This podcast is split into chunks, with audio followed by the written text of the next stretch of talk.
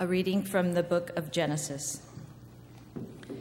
In the beginning, when God created the heavens and the earth, the earth was a formless void, and darkness covered the face of the deep, while a wind from God swept over the face of the waters. Then God said, Let there be light. And there was light. And God saw that the light was good, and God separated the light from the darkness. God called the light day, and the darkness he called night. And there was evening, and there was morning, the first day. From the book of Romans. For the creation was subjected to futility, not of its own will, but by the will of the one who subjected it, in hope that the creation itself will be set free from its bondage to decay and will obtain the freedom of the glory of the children of God. Well, we know that the whole creation has been groaning in labor pains until now. This is the word of the Lord. I am so grateful to see you all there because the one thing that hasn't changed between being a professor and becoming now a pastor is the, the number of emails I got for excused absences this Sunday. I was a little concerned that there would just be a, my family and me here today, but I'm glad, I'm very glad that you are here today.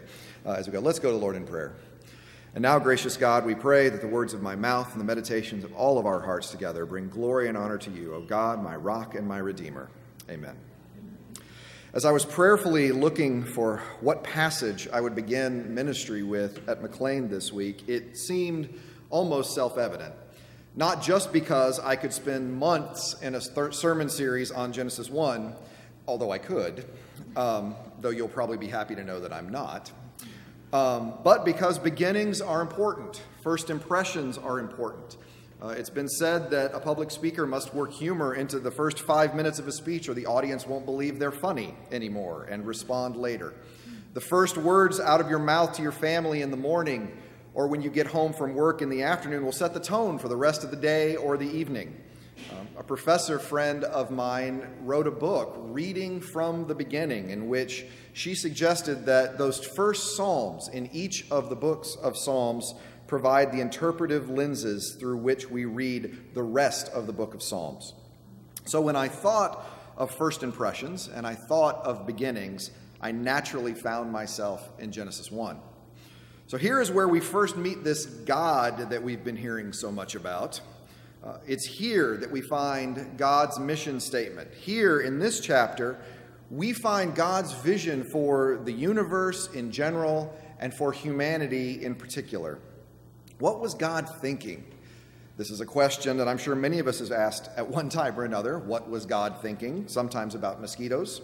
Um, sometimes about daylight savings time. But here, what was God thinking is about the universe. What was God thinking about humanity? What did God have in mind for human beings and the rest of this universe? One interesting feature of the text of Genesis 1 is the number of connections it has to the way the rest of the world imagined creation took place.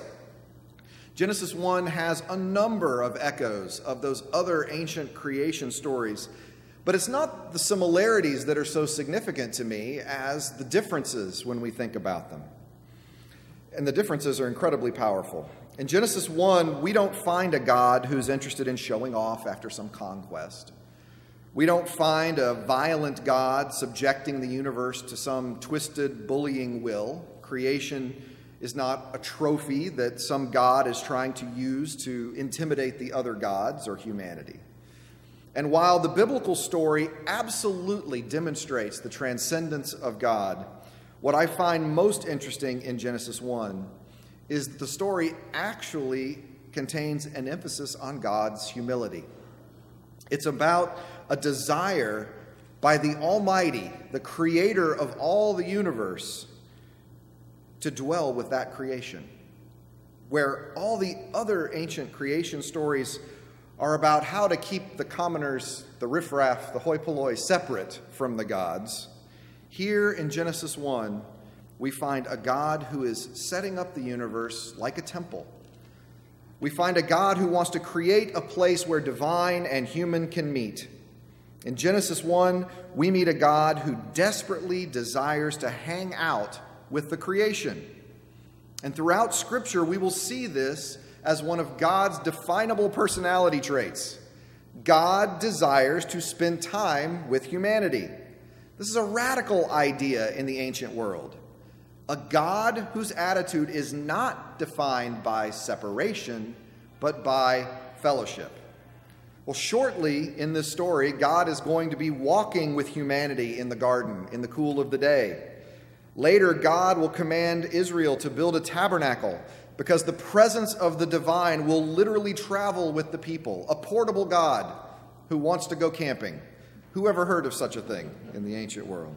Gods lived on mountains. Gods separated from human beings. No, not the God of Israel.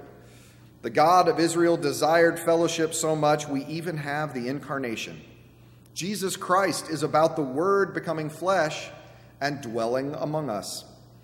God finally meets that ultimate goal in Revelation. That's a spoiler alert for those of you who haven't gotten to the end of the story yet, sorry. But God's dwelling place is with the people directly in that New Jerusalem. God not only demonstrates humility and kindness in wanting to hang out with creation, but also it's a story about the Almighty, the Creator of the universe, to trust this new creation to the creation. God makes a creation that isn't quite finished. The creation continues to create itself trees with seed after their kind, fruit after their kind. And then God trusts humanity to oversee this good creation. In the rest of the world, the gods wanted servants, make their own lives easier. Human, human beings were created to serve the gods and give them a life of ease. But Genesis 1 comes along and says, no. No, Humanity aren't servants. Humanity bears the image of God. All of humanity bears the image of God, not just kings, not just priests, not just men, not just women. All of humanity bears the divine image. All of humanity can live creatively in this world. And if that honor wasn't enough, all of humanity bears a royal responsibility. Overseeing this creation is a royal stewardship. The Bible even uses royal language, dominion. All of humanity has a responsibility to live a godly stewardship in this world, to love this creation as God loves us and the universe. One of my favorite metaphors for this responsibility of humanity actually comes from N.T. Wright. He says that humanity's purpose is to serve as an angled mirror Humanity reflects God to the creation, and humanity reflects the creation back to God. What an amazing plan. What a radical vision. What an amazing honor has been paid to humanity. Unfortunately, that ideal commission didn't quite take.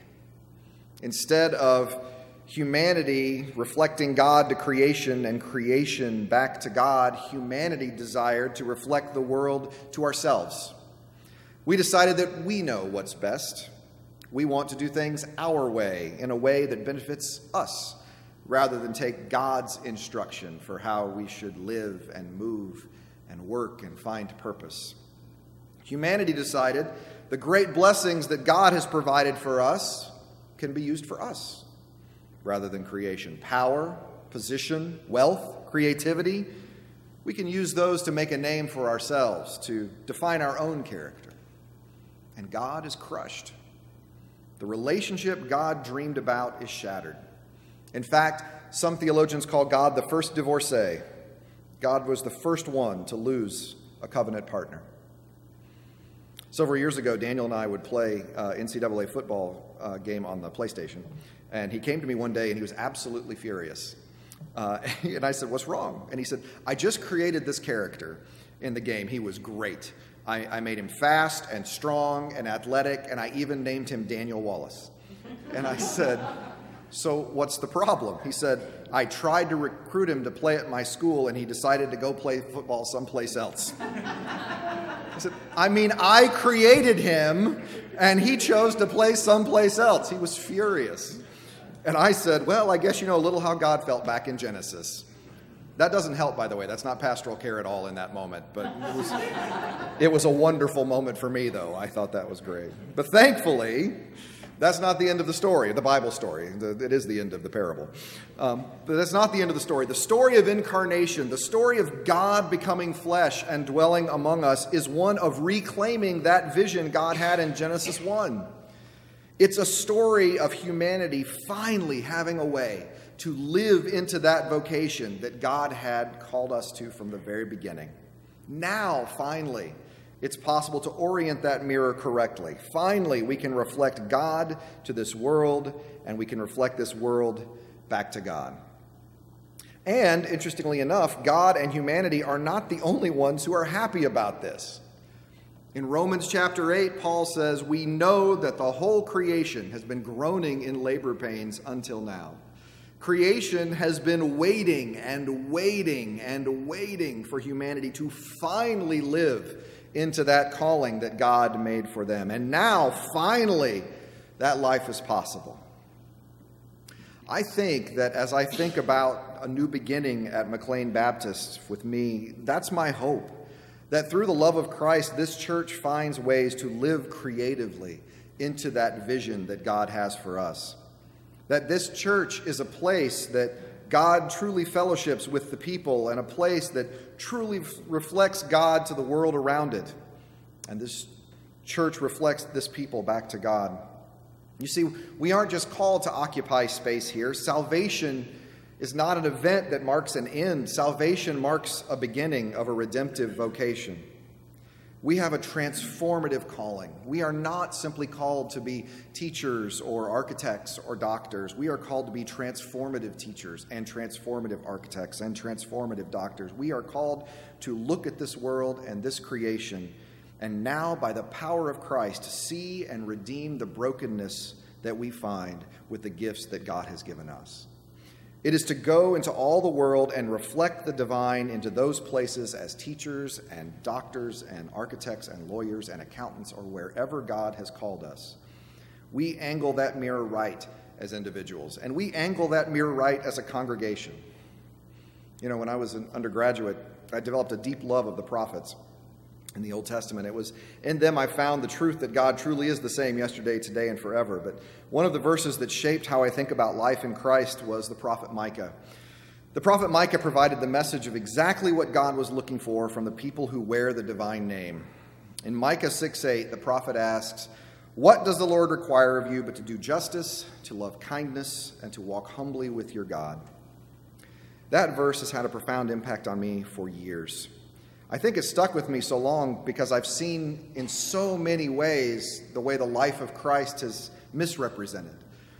I've seen people over spiritualize it, you know, imagining that to do God's work is such a nebulous and mysterious thing to have life in Christ. It's something that needs to be divined with special prayers or correct words or hidden knowledge. And then, of course, there's the temptation to, to legalize life in Christ, where we imagine that to do God's work is to conform to established patterns of specific, often very long standing interpretations of dogma. Look, we must have life in Christ. Look at all the things we don't do. Well, there is certainly a place for rules, and there's certainly a place for God's mystical movement, but, but I'm sorry to tell you that life in Christ is far more boring than that. It's far more ordinary. We might want it to be mysterious. We might want it to be special. We might want it to be magic words or special interpretations or, or even a list of rules, clear do's and don'ts that can define us and them. But but what does it mean to have life in Christ? What does it mean to creatively live into the vision that God had for humanity back in Genesis 1? What does it mean to bear God's image? Do justice, walk humbly, love mercy. That's it. That's the list. That's not a nebulous, over spiritualized list, and that's not a legalistic list. That's a, a boring, everyday, life changing kind of list. Do justice, walk humbly, love kindly, or love mercifully. Think about that living in a way that does justice with humility and kind love. What a life that would be to live. What a kind of church that would be to attend. Imagine a community intent on doing justice with humility and kindness. When I think about those three words, I think about what three words would I love people to think about when they think about the word Christian? That's a good list justice, humility, kindness. If those were the first associations people made with the word Christian. And I'm forced to confess those are not the first three adjectives that I see associated with Christian most often in this world. Unfortunately, it has not been uncommon in the history of the church for Christians to sanction some pretty unjust, unkind things with a lack of humility. But you know, it wasn't always that way. One of my favorite stories from history comes from when the last non Christian emperor of Rome, then the Emperor Julian, wanted to promote pagan religion back within the old Roman Empire.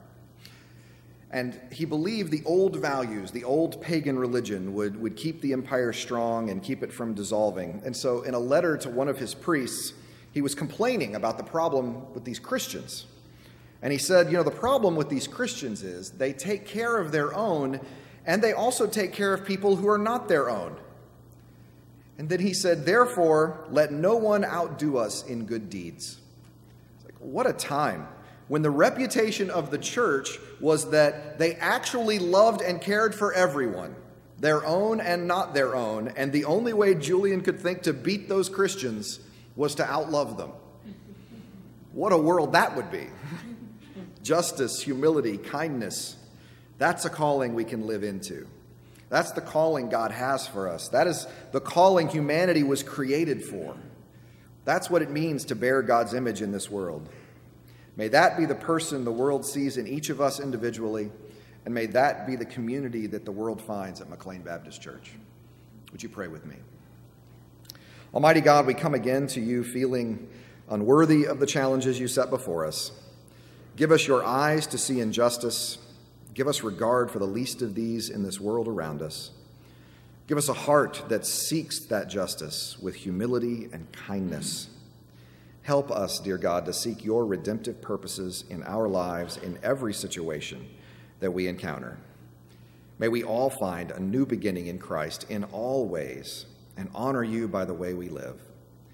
And when our spirit is hovering over the chaos of this world, God, help us to speak into that light and love. Help us to speak into that justice and kindness and mercy. Help us to bring your creation your good creation to the chaos that we encounter in our lives and in this world. For it's in Christ's name we ask it. Amen.